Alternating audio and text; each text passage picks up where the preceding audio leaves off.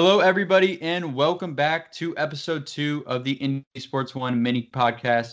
Today, we are joined by Marcus at Colts Talk, and he is not going to be a guest on the show. He's actually going to be joining the podcast squad. You're going to hear him in the rest of our podcast, hopefully. And today, we're going to be covering three breakout players.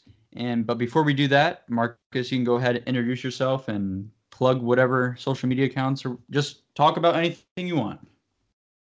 Hey, what's going on, you guys? It's your boy Colts Talk here. First time here on the podcast. I am excited. This is a good thing going for the Colts here, and I cannot wait to get things started. And especially, I cannot wait for the season. So let's go ahead and talk some football. Let's do it. All right. So, like I said, we're gonna go through three breakout players. And when we say breakout, like keep in mind this isn't gonna be like all rookies. Like we're talking people that are ready to have a big season, whether a rookie or they're a veteran. So, um, Marcus, I'll let you start off with the the first player that we're going to be talking about here. All right. So the first player that I would like to bring up in mind that might have a breakout next year is the guy that we drafted in 2017 at the end of the season. He played three years in Clemson. His name is Deon Cain. Now he came in with a lot of hype, and I was actually hyped to see him play in the Colts jersey along with the GOAT, one of the best, well, the best quarterback in the NFL, and Andrew Luck. Um, in college, he played three years. He gradually increased every year from freshman year to junior year. Um, he can average almost 60 receptions in a season, which is pretty good. And he's going to be on average, I should say, as the guy we're going to bring up later on in the conversation. But Deon Cain is definitely a person I would look out for. He's quick, He's tall, he's lengthy, he can catch the football. And I feel like he can make progress and already a great receiver corps that we have. So I'm excited. Yeah, I I I kind of like what you said there, how he's progressed since college. I think, like you said, every year at Clemson, he just went up, up, up. And unfortunately, so far, the major opportunity he's gotten has been kind of derailed by injuries. And then last year, I mean, he was killing it in camp. Uh, I was at the camp last year. Uh, by the way, I recommend going. It's a great time. But I was at the camp, and you know the videos that they put out don't do justice because you don't see everything that he does. But um, he was just absolutely dominating. I was ready for him to be wide receiver number two, right next to Ty. But obviously, the ACL injury kind of took away his season and might take away half his season. But definitely, definitely a breakout candidate here, especially with Andrew Luck back and healthy. Absolutely, absolutely. So Deon Cain is our first breakout candidate, and our second one is actually another wide receiver who was one of our acquisitions this offseason, and that is Devin Funchess. What excites me about Funchess is he is 6'4 and ran a 4.62 at the combine. Now, he's been in the league a couple years, so whether his combines went up or down, who knows? But 6'4 at 4'6, 4'7, 4'5, wherever, that is a pretty rare combination, and we know how much Luck loves those big targets. Last year, he had 44 receptions for 549 yards. But the one thing that killed Funchess was dropping the ball. Dropping the ball. Colts fans, we don't like that. But from what we've heard so far from camp, Frank Reich said that he's doing a great job catching the ball. Obviously, he's going to be a player that can go up and get the ball. And actually, last year, in Carolina, he was known for his out routes and curl routes, which happened to be two of the most thrown routes by Luck last year. And before we move on to the next one, he's also going to be a great red zone target. Pair him with Eric Ebron. The defenses aren't going to know what to do. And I'm excited to see him and Andrew Luck get to work in this season. All right, yeah, uh, I totally agree with everything you said about Devin Funchess. Devin Funchess is one of those sleeper guys. That's why we have him in this category. Um, one of the things I would say for Devin Funchess is he's going to see a big change at quarterback play between these two quarterbacks that he played with, between Cam Newton and Andrew Luck. One thing about Cam Newton, he's more of a mobile quarterback. I would say more mobile than Andrew Luck because Andrew Luck doesn't have to be as mobile as Cam Newton because Andrew Luck has a very efficient offensive line. I mean, Andrew Luck can get out there and scramble the football if he has to. Um, he's shown it last season. But uh, I would say Andrew Luck's more accurate with passing the football as well.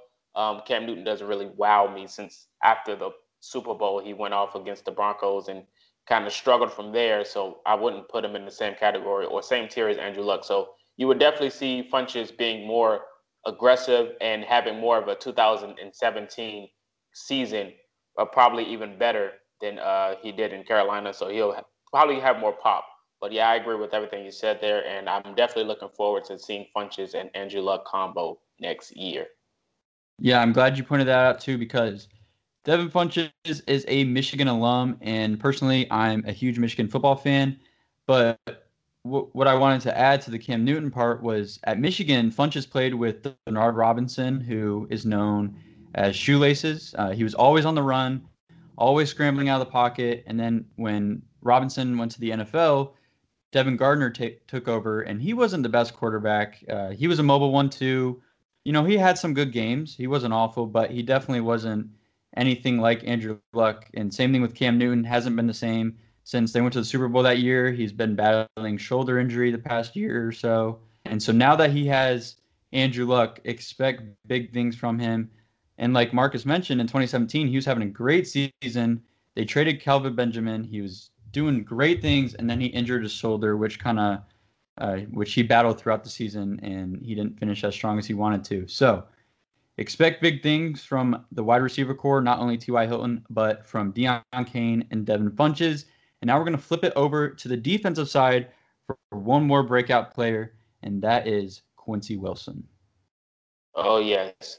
My guy, Quincy Wilson from the University of Florida, is definitely a talent that I like to see on the field. Now, I'm so happy that what the progression he's made last year from 2017, you know, he got injured um, but he still caught an interception. He caught one last year as well, week 11 against the Tennessee Titans. It was a great play, great coverage. Quincy Wilson's definitely one of those guys that can add to the core we already have with Kenny Moore that just got paid big slot corner contract money. And Quincy Wilson is definitely a guy that I would want on the field to cover some top talent on the other side of Kenny Moore. And I'm happy, man. I can't wait for next year. He's going to be a breakout star. Just mark my words. Yeah, so for those that have followed Any Sports One, I guess since that draft, you all know that we are huge advocates for Quincy Wilson. We've never given up on him. I mean, ups and the downs from Chuck Pagano not even letting him play or practice and all that. We've always been by his side, and we really do think that he can take that next step this year, um, especially having Desir and Moore back. I mean, this defense not only has it gotten better with the draft and some offseason additions, but the culture you can see is building on defense, the trust in one another. And really, from the halfway point in the season on, Quincy Wilson just took a humongous step. a lot of thanks to Mike Mitchell for helping him out with film and all that stuff. But you could really see his game start coming full circle. And I think now that he has a full off season of this full understanding of the defense of the game, you're just going to see him just skyrocket out the gates next season, along with Desir and Moore. I think it's going to be a fantastic defensive group, and especially at the cornerback position. And you also got Rock Ya-Sin there to back him up. Woo. Nothing scary. talent. Nothing but talent, man. It's going to be scary and it's going to be fun. But those are just three breakout players that we predict that will have a great season. Maybe amazing. Hopefully amazing.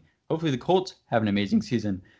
That is oh, just yeah. three players that we like and we think that have the potential to break out next season. If you have any other players in mind, make sure to leave them in the comments below or send us a message on our social media accounts.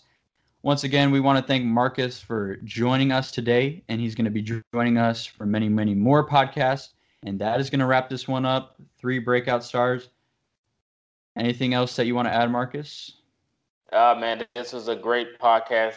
Um, I'm definitely excited for what we got in the future planned ahead. And if you guys want to follow me on Twitter or YouTube, it's the same mention. It's Colts Talk YT. Colts Talk YT. If you want to find me anywhere, I will be there, and I am interactive on Twitter. Yes, yes, yes. Make sure to follow him. He's going to be a great addition to the podcast. He's got a lot of great stuff on his YouTube channel, his Twitter, and follow us as well. But that is going to wrap it up for this episode, and we'll see you next time. Go Colts.